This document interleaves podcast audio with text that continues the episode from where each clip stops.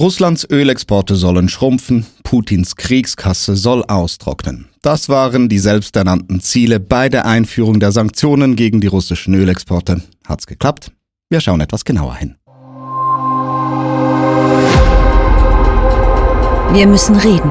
Public Eye spricht Klartext.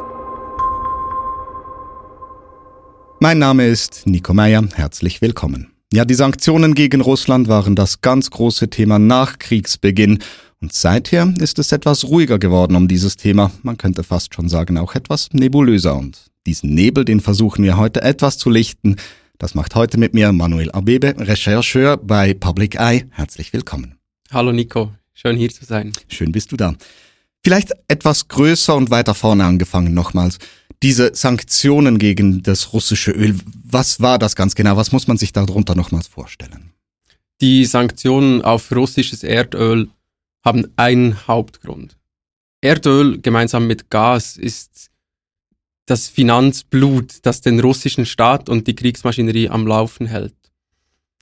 Rund 30 bis 35 Prozent der russischen Staatseinnahmen stammen aus Erdöl und dementsprechend ist eine Sanktionierung dieser Einnahmensquelle wichtig, um Putins Kriegsmaschinerie in, in der Ukraine etwas verlangsamen, zu bremsen können und so hoffentlich in die Knie zwingen zu können. Und wenn man jetzt den Vergleich zieht, damals zu heute, was ist der Stellenwert? Wie, wie hat sich das verändert des russischen Öles für die russische Kriegskasse? Grundsätzlich fließt immer noch Öl aus Russland. Es fließen immer noch ähnliche Mengen Öl aus Russland. Aber mit den Sanktionen, die man auf das russische Erdöl ergriffen hat, konnte man zumindest die Einnahmen für Russland etwas senken und man konnte vor allem den Aufwand für Russland, um Erdöl auf die Weltmärkte zu bringen, massiv erhöhen. Und da habt ihr jetzt eine große Recherche lanciert. Ihr habt einerseits die Ölflüsse, also wirklich, wo ist das Öl durchgeflossen, aber auch die Finanzflüsse angeschaut. Was habt ihr konkret angeschaut? Genau, es wurde viel diskutiert, als dann die Sanktionen Ende letzten Jahres ergriffen wurden. Was passiert jetzt mit dem russischen Rohöl und den russischen Ölprodukten? Ähm, die wichtigste Maßnahme auf die russischen Materialflüsse, also auf die russischen Rohölflüsse und, und äh, Ölproduktflüsse, war das komplette ähm, Importembargo der EU-Staaten. Man wusste ab Dezember 2022, dass kein russisches Öl mehr in die EU-Staaten fließen dürfe. Und da war von Anfang an klar, die Karte des Welthandels wird neu aussehen. Ja, noch so gerne. Was zeigt denn diese Karte genau? Die Karte zeigt, dass russisches Erdöl aus beispielsweise den Ostseehäfen, also im Norden von Europa, nicht länger nach Europa selbst fließen kann, sondern neu rund um Europa ins Mittelmeer fließen muss und dann durch den Suezkanal. Und wo vorhin die europäischen Staaten waren, ist nun Indien. Also russisches Erdöl fließt neu vor allem auf Seeweg nach Indien. Das heißt aber auch einmal halb um, also nein, einmal ganz um Europa, den entweder langen Weg um Afrika oder sonst den Suezkanal bis nach Indien. Das sind riesige Tr Transportwege, die für Öl, das zuvor in Europa landete. Verstehe ich das richtig? Genau, das ist das, was ich vorhin gesagt habe. Also diese Sanktionen haben bewirkt, dass der Aufwand, um russisches Erdöl exportieren zu können, massiv gestiegen ist. Das sind auch, man hat von diesem Begriff der Schattenflotte vielleicht auch gehört, das war etwas in den Medien. Man sieht jetzt eine neue Flotte an Schiffen, die teilweise ohne Versicherung, weil eben die Beteiligung von westlichen Firmen auch erschwert wurde, dieses russische Öl transportieren muss. Es gibt neue Techniken, die vorher nur selten angewandt wurden. Wie zum Beispiel? Beispielsweise sogenannte Transfers von Schiff zu Schiff. Das musst du dir vorstellen, dass es zwei Tanker gibt, die nebeneinander im offenen Meer schwimmen und dann bei Wind und Wetter versuchen, das Erdöl vom einen Tanker in den nächsten zu transportieren. Und das passiert, um zu verschleiern, wo das Öl durchgeht, wo das Öl überhaupt auf welchem Schiff es ist oder weswegen wird das gemacht? Einerseits ja genau, um die Ursprung, um den Ursprung des Öls etwas zu verschleiern. Mhm. Andererseits auch, um viele kleine Mengen auf größere Tanker zusammenzuführen und dann einen großen Tanker statt zum Beispiel drei Tanker nach Indien zu schiffen. Und bei diesen Transfers ist wichtig auch festzuhalten, dass es häufig Besatzungen sind, die das vielleicht das erste, das zweite oder höchstens das dritte Mal machen und dann auf offener See vor griechischer Küste versuchen, möglichst fehlerfrei dieses Öl zu transportieren. Wenn du jetzt auch noch sagst, Schattenflotte, ich nehme an, die werden vielleicht auch nicht die bestgewartetsten Schiffe verwenden dafür. Wie sieht das aus für Umweltgefahren? Genau, das sind Tanker, die eigentlich bei einem normalen Marktumfeld längst in die Verschrottung gehen würden. Heute werden die irgendwie am Leben gehalten mit, mit Besatzungen, die teilweise eben weil die Schiffe unter obskuren Flaggenstaaten von obskuren Firmen betrieben werden, die irgendwie auf diesen Schiffen festgehalten werden. Es gab zum Beispiel ähm, einen Tanker, der einfach explodiert war. Ja. Also es ist ziemlich, ziemlich viel, was da im Schatten passiert. Und es ist wichtig, dass dieser Handel eben nicht in den Schatten verschwindet.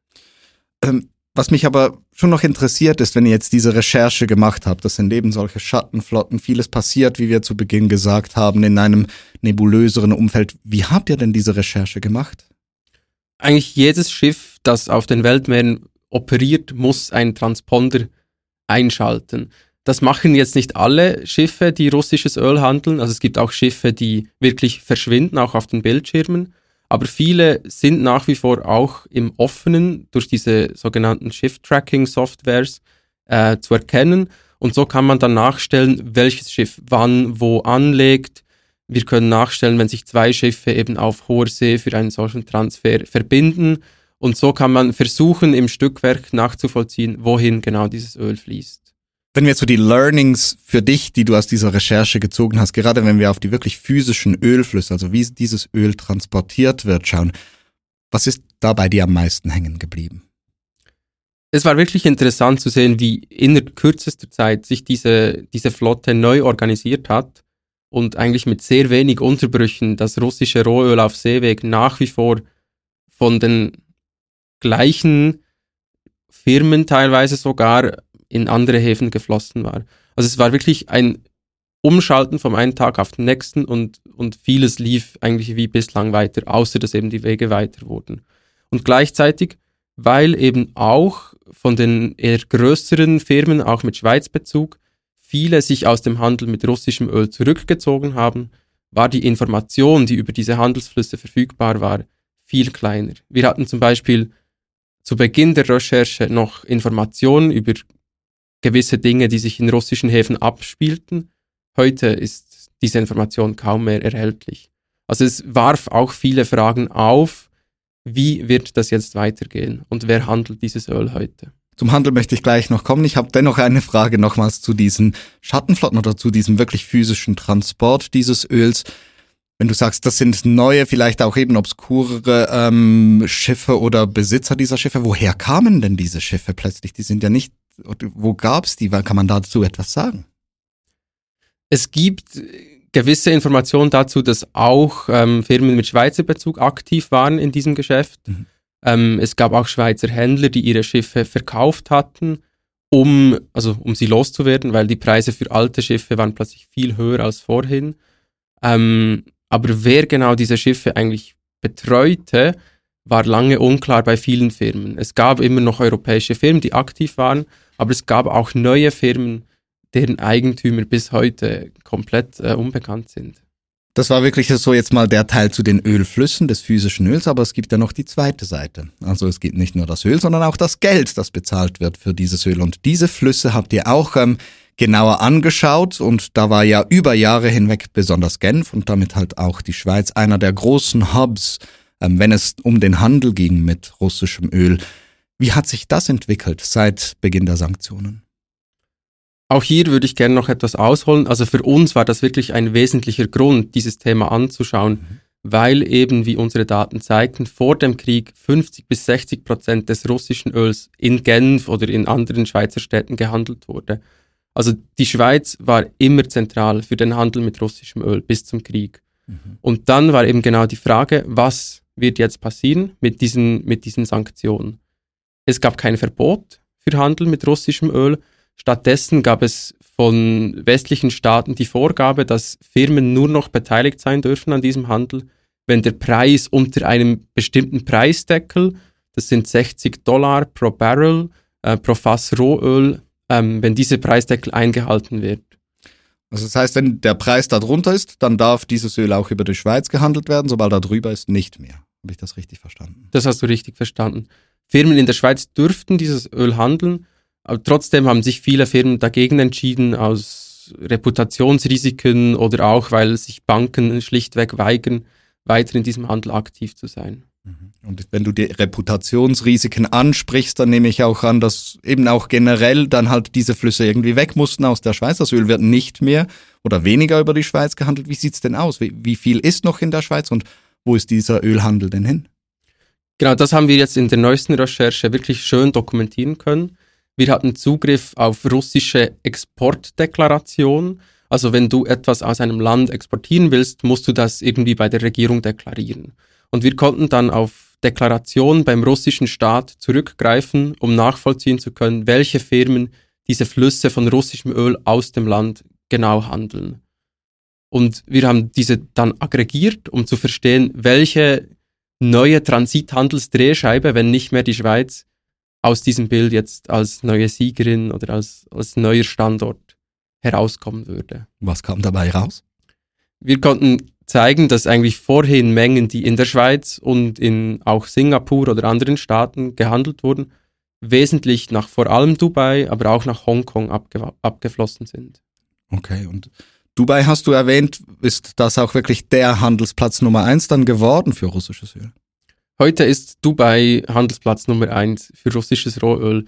Und das haben wir dann auch als Motivation genommen, um jemand von Public Eye nach Dubai zu schicken und zu schauen, wie es dort etwas genauer aussieht. Und was kommt dabei raus? Es ist wirklich interessant, sich Dubai als neue Handelsdrehscheibe anzuschauen.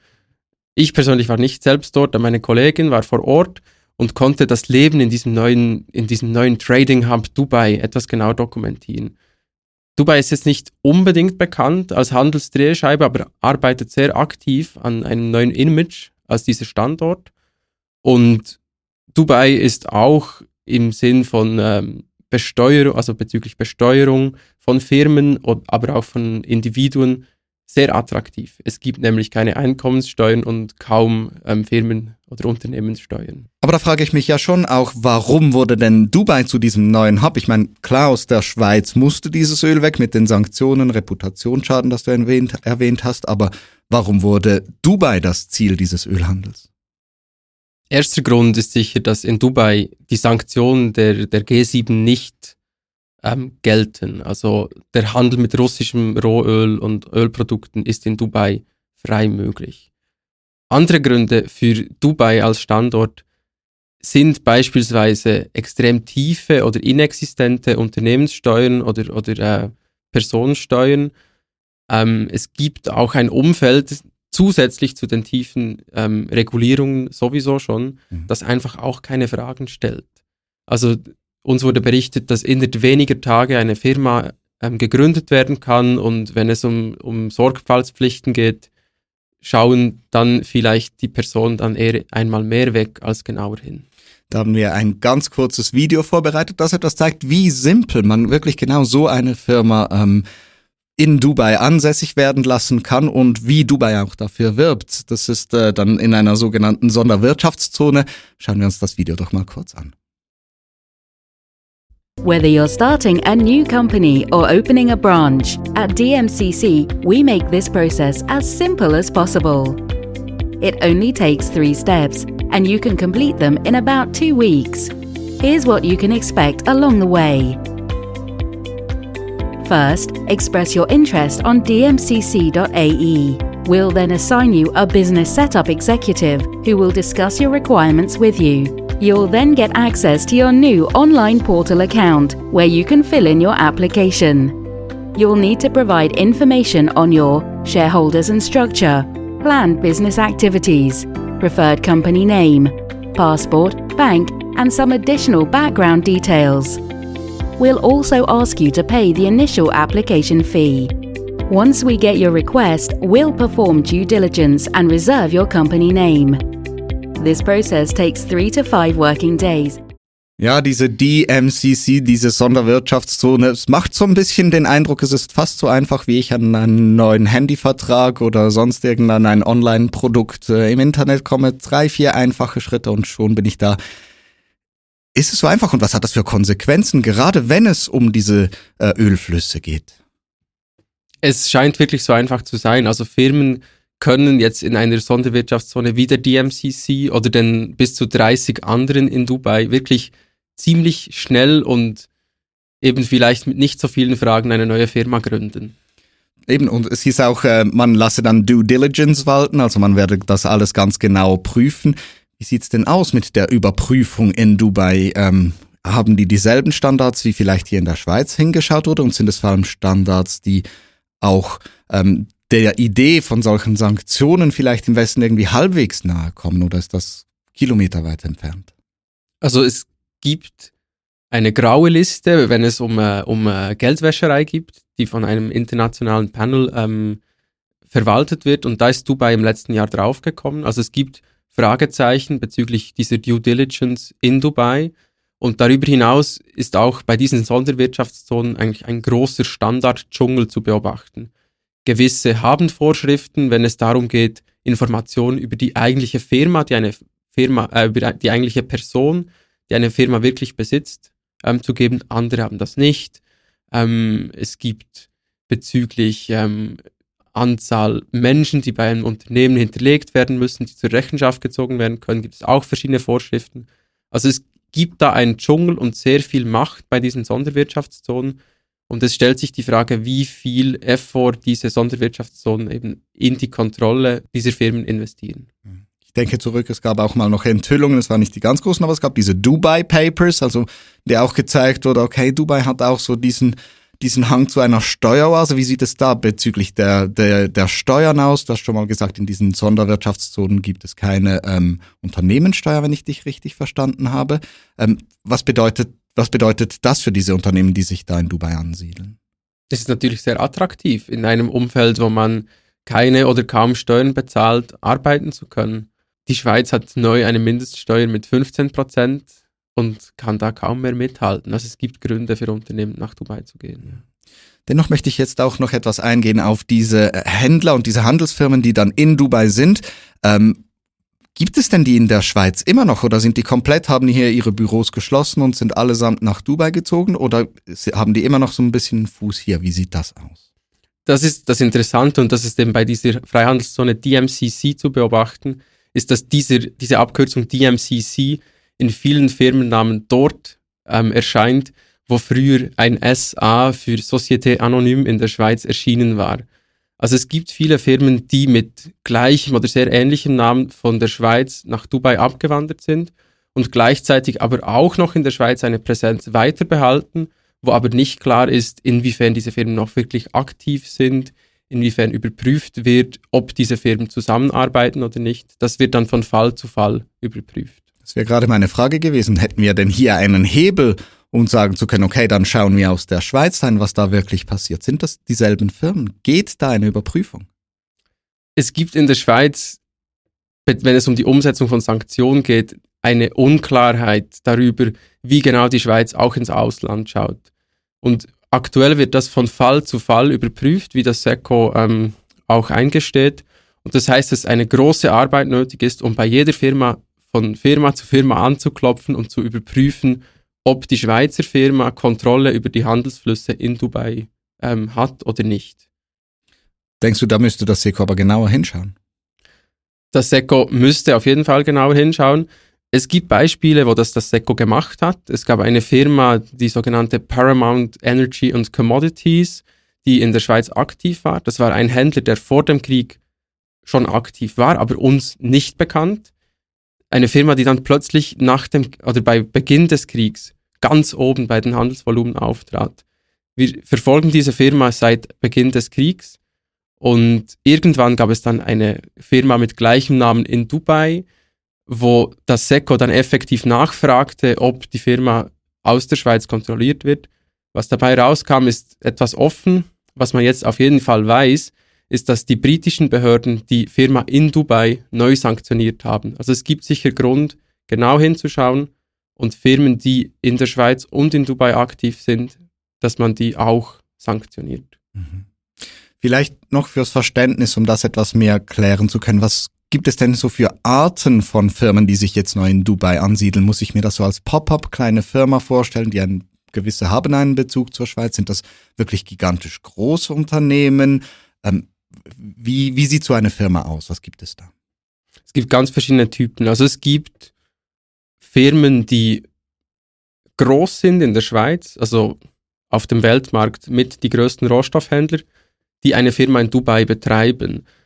Was wir aber sehen konnten in den Daten, die wir haben, ist, dass diese Firmen kaum aktiv sind. Also das sind kleine Satelliten, die irgendwie aktiv sind, aber nicht wesentliche Mengen über diese gehandelt wird. Was es auch gibt, ist, wie du gesagt hast, so Pop-ups, also wo einfach in dieses neue Marktumfeld hinein neue Firmen geboren werden, oftmals mit Bezug zu der russischen Politik, zu, zu hohen russischen Offiziellen, wo nicht ganz klar ist, wem gehören diese Firmen und welche Mengen von wem handeln diese Firmen. Und wir haben versucht, das etwas nachvollziehen zu können, aber auch hier laufen in verschiedenen Staaten bereits Verfahren, um wirklich verstehen zu können, wer hinter diesen Firmen steckt. Mhm. Und ist dennoch so die Frage, die ich dir schon zu den physischen Ölflüssen gestellt habe. Was ist so dein großes Learning, wenn wir jetzt deine Recherche anschauen in Bezug auf die finanziellen Geldflüsse? Was ist da wirklich bei dir hängen geblieben? Es ist wirklich eindrücklich zu sehen, wie die Schweiz innerhalb von einem Jahr, wenn es ums russische Erdöl geht, zu, einem, zu einer Fußnote wurde. Also die Schweiz ist schon noch da, es werden kleine Mengen über die Schweiz gehandelt, aber der Handel ist nach Dubai abgewandert. Also es gibt diese unglaubliche Fähigkeit der Rohstoffhändler innerhalb kürzester Zeit vom einen Ort in den nächsten weiterzuziehen. Und ich denke, das muss auch bei der Regulierung dieser Branche allgemein neu eine Rolle spielen. Hast du die Regulierungen angesprochen? Wie, wie könnten denn die aussehen oder wie sollten die aussehen? Es ist wirklich wichtig zu wissen, wie genau diese Firmen in der Schweiz und in Dubai oder anderen ähm, Ländern zusammenhängen. Aktuell ist völlig unklar, inwiefern sie zusammenhängen. Das muss überprüft werden. Und dann ist aber auch wichtig, gesetzlich in der Schweiz klare Rahmenbedingungen zu haben, um eben Firmen, die zu Schweizer Konzernen gehören, aber im Ausland sind, um zu klären, wie die zusammenhängen und wie das reguliert werden muss. Da gibt es sicherlich Bedarf. Und allgemein zeigt dieses Spiel mit dem russischen Erdöl auch auf, welche große Bedeutung das Erdöl nach wie vor hat, geopolitisch, und dass ein Sektor, der mit solch wichtigen Rohstoffen handelt, einfach stärker reguliert werden muss. Ich meine, eure Recherche hat jetzt sehr schön gezeigt, wie diese Flüsse quasi über Nacht aus der Schweiz im großen Stil ähm, nach Dubai abgewandert sind. Das war jetzt russisches Öl, aber läuft die Schweiz hier Gefahr, dass generell der Handel einfach vielleicht von heute über morgen abwandert? Ist das eine Gefahr, die besteht?